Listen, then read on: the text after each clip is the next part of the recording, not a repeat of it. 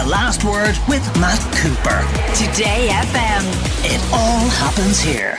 Today FM Ian Guider, columnist with the Business Post, is with us for a daily update, slightly extended today because of events going on at Twitter. Do we know as yet, Ian, as to how many uh, of the employees here in Ireland are going to lose their jobs? We don't know the details of what is happening in Dublin right now. There's about 500 staff, just over 500 staff at Twitter's European headquarters in Dublin, central Dublin, on Cumberland Street, at two minutes' walk from government buildings. Staff globally have been told from about 4 p.m. Irish time about how these cuts will affect them. And just to give you one headline, Matt, staff in Asia are being very badly hit by these job cuts. 90% of Twitter staff in Asian markets are being cut. So we know that there's going to be a big impact. Some people saying 50% will be the minimum amount of jobs that are being cut.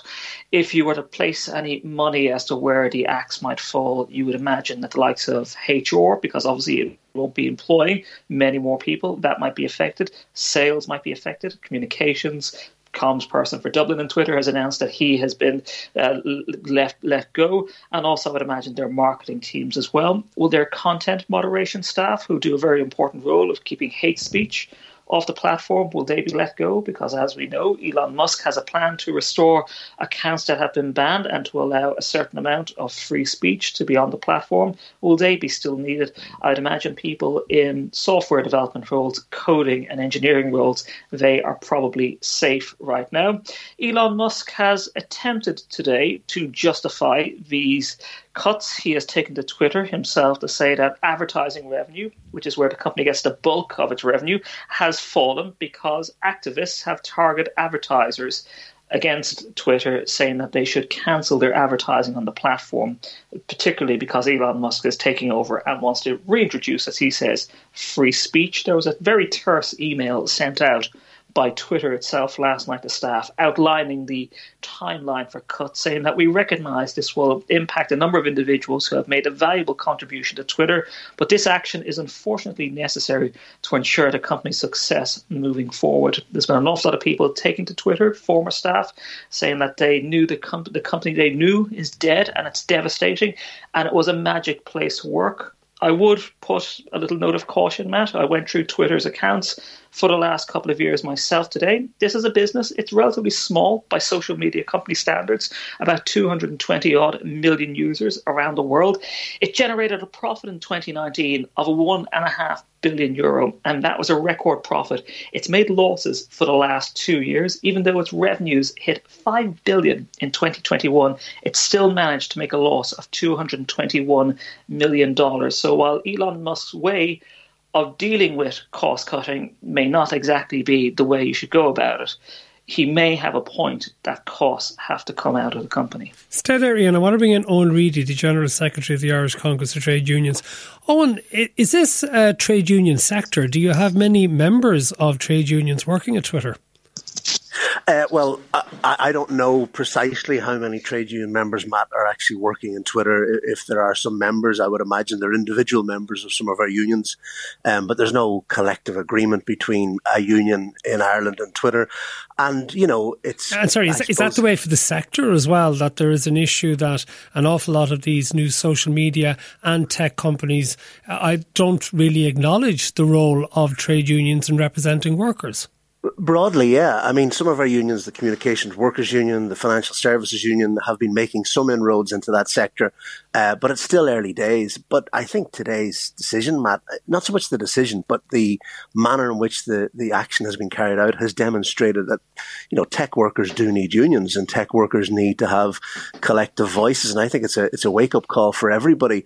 I mean, I, I actually think the approach today, it reminds me of what uh, P&O Ferries did in the UK uh, last year Um, uh, P&O Ferries literally, you know, told people with very little notice, uh, tried to undermine people and disarm them. And I think Twitter have done something very similar. And, I, you know, it's appalling. Obviously, restructurings take place. Ian has talked about some of the facts and figures there and redundancies are a part of the world of work, but but how you go about it uh, is very significant. And I think Twitter have, have been disgraceful in the way they've treated their staff today, not just in Ireland, but obviously in Asia and other parts of the world. But so on as well, part of the argument there is that they've been firing people by email, but people aren't going into the office. So if you're not going into the office, you don't have an office to go to to be told. And this well, is maybe one of the downsides of working from home that you don't have a sort of an immediate community of people you can be with to console each other when you're being treated so appallingly.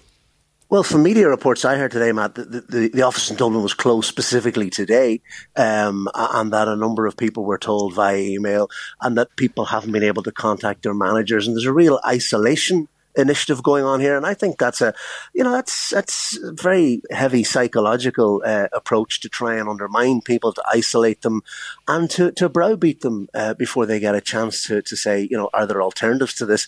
In most other unionized employments, uh, and I'm talking about large multinational, you know, cutting edge industries that are unionized this doesn't happen. What happens is there's engagement, uh, there are alternatives that are looked at, and redundancies are the last uh, option uh, that that we end up with. And it seems to me uh, with Elon Musk, who's very keen on free speech, of course, but doesn't seem to be too keen on the rights of workers to organise, um, that uh, redundancy seems to be the first option, the first choice. So I think it's a real PR mistake from Twitter, and I think there will be consequences down the line. But it is a wake up call for workers in Ireland. They need the right to organise. They need the right to have a collective voice. And, uh, you know, Twitter have to honour the, the rules uh, and the laws in Ireland, no matter how weak they may be when it comes to collective redundancies. And let's see how this plays out. Owen Reidy from the Irish Congress of Trade Unions, thank you. Ian, contrast how Twitter are handling redundancies with others in the tech sector, particularly Stripe, who yesterday announced, what was it, a 14% cut in its headcount. Yes, and just, just on that, Matt, I know people are pointing out that very long email sent out by Stripe outlining the reasons for their job cuts and why it was happening. Staff were given 15 minutes of notice as to whether they were going to be affected by this. So while Elon Musk is certainly certainly not my cup of tea as to how to deal with people, I just think people need to be very careful. Like as I said, Stripe yesterday in that announcement, very long message telling what people will get the generous exit package, but people were still being told by email as to whether they would or wouldn't have a job with the company. 14% of Stripe staff globally, around a thousand roles internationally, being let go. We don't know the full impact on its operations here in Dublin, where about 600 people are employed. They say that they will engage with the usual 30 day consultation period with staff. And I think, Matt, just back on Twitter, and I, I wasn't going to say this earlier when I said it to you, I wasn't going to say this on here. People in Twitter are very well paid their skills are very much in demand. They will get generous exit packages, and they will probably there won't be anybody from Twitter, Matt, signing on the dole on Monday morning. There are open roles in the technology sector here in Ireland and abroad, so perhaps just a little bit of it's a you know it's obviously personally but, sorry, Ian, for every person yeah. there, but there are openings in the technology sector. Are there still though? Because I thought everyone was cutting back on the hiring. Sure, even today is Apple is and it's the most profitable yeah. company imaginable. Even it is now putting a freeze on hiring, isn't it? Uh, it is indeed. Apple are putting a freeze on hiring across the board. Amazon putting a freeze on hiring. We know Facebook is told has said that it will keep costs next year at the current level, and I think a lot of people do expect Facebook and Google to announce job cuts in the next couple of months.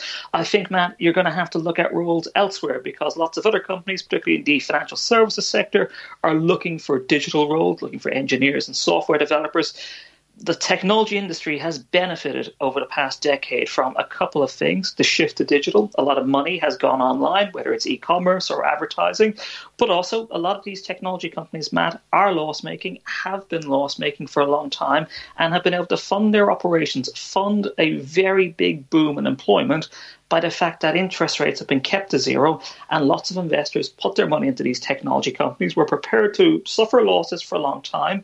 But now that share prices have come down, now that the global economy is taking a dip, the technology sector is having to grow up and do what very many other companies have done in the past, and that is to cut jobs. The way it's being done, it's not very nice. It's undignified. It's very personally hurtful to a lot of people, Matt but also the culture of Silicon Valley has been to move fast and break things, as Mark Zuckerberg said. Okay, let's move on uh, to other things. Actually, a lot of people give out about, oh, Elon Musk gets hammered and then Jeff Bezos gets let away with things because he owns the Washington Post. I've heard plenty of criticism of Jeff Bezos and it's been uttered in this program as well of working conditions in Amazon. But tell us about the story about his maid. Yes, and this is Jeff Bezos, who is step, has stepped down as the chair, chief executive of Amazon a number of months ago. Well, the maid to one of his homes is suing Jeff Bezos, who has a fortune valued at still over $100 billion, about her working conditions, saying that she was subjected to very long working days, possibly 10 to 14 hour working days without statutory breaks, without being given any time off, and is now suing the Amazon founder. It is embarrassing because, of course, there has been a lot of criticism of Amazon in the past about its working conditions, particularly in its warehouses, where it fulfills all of those online orders we place that staff are being made to work extra hard, that they are being tracked all across the factory. Well, now it appears that staff working personally for Jeff Bezos say this has extended to his personal life, and one person in particular is deciding that they're not going to put up with it and are now suing Jeff Bezos. Okay, what about Revolut going into mortgages? Is that going to happen, do you think?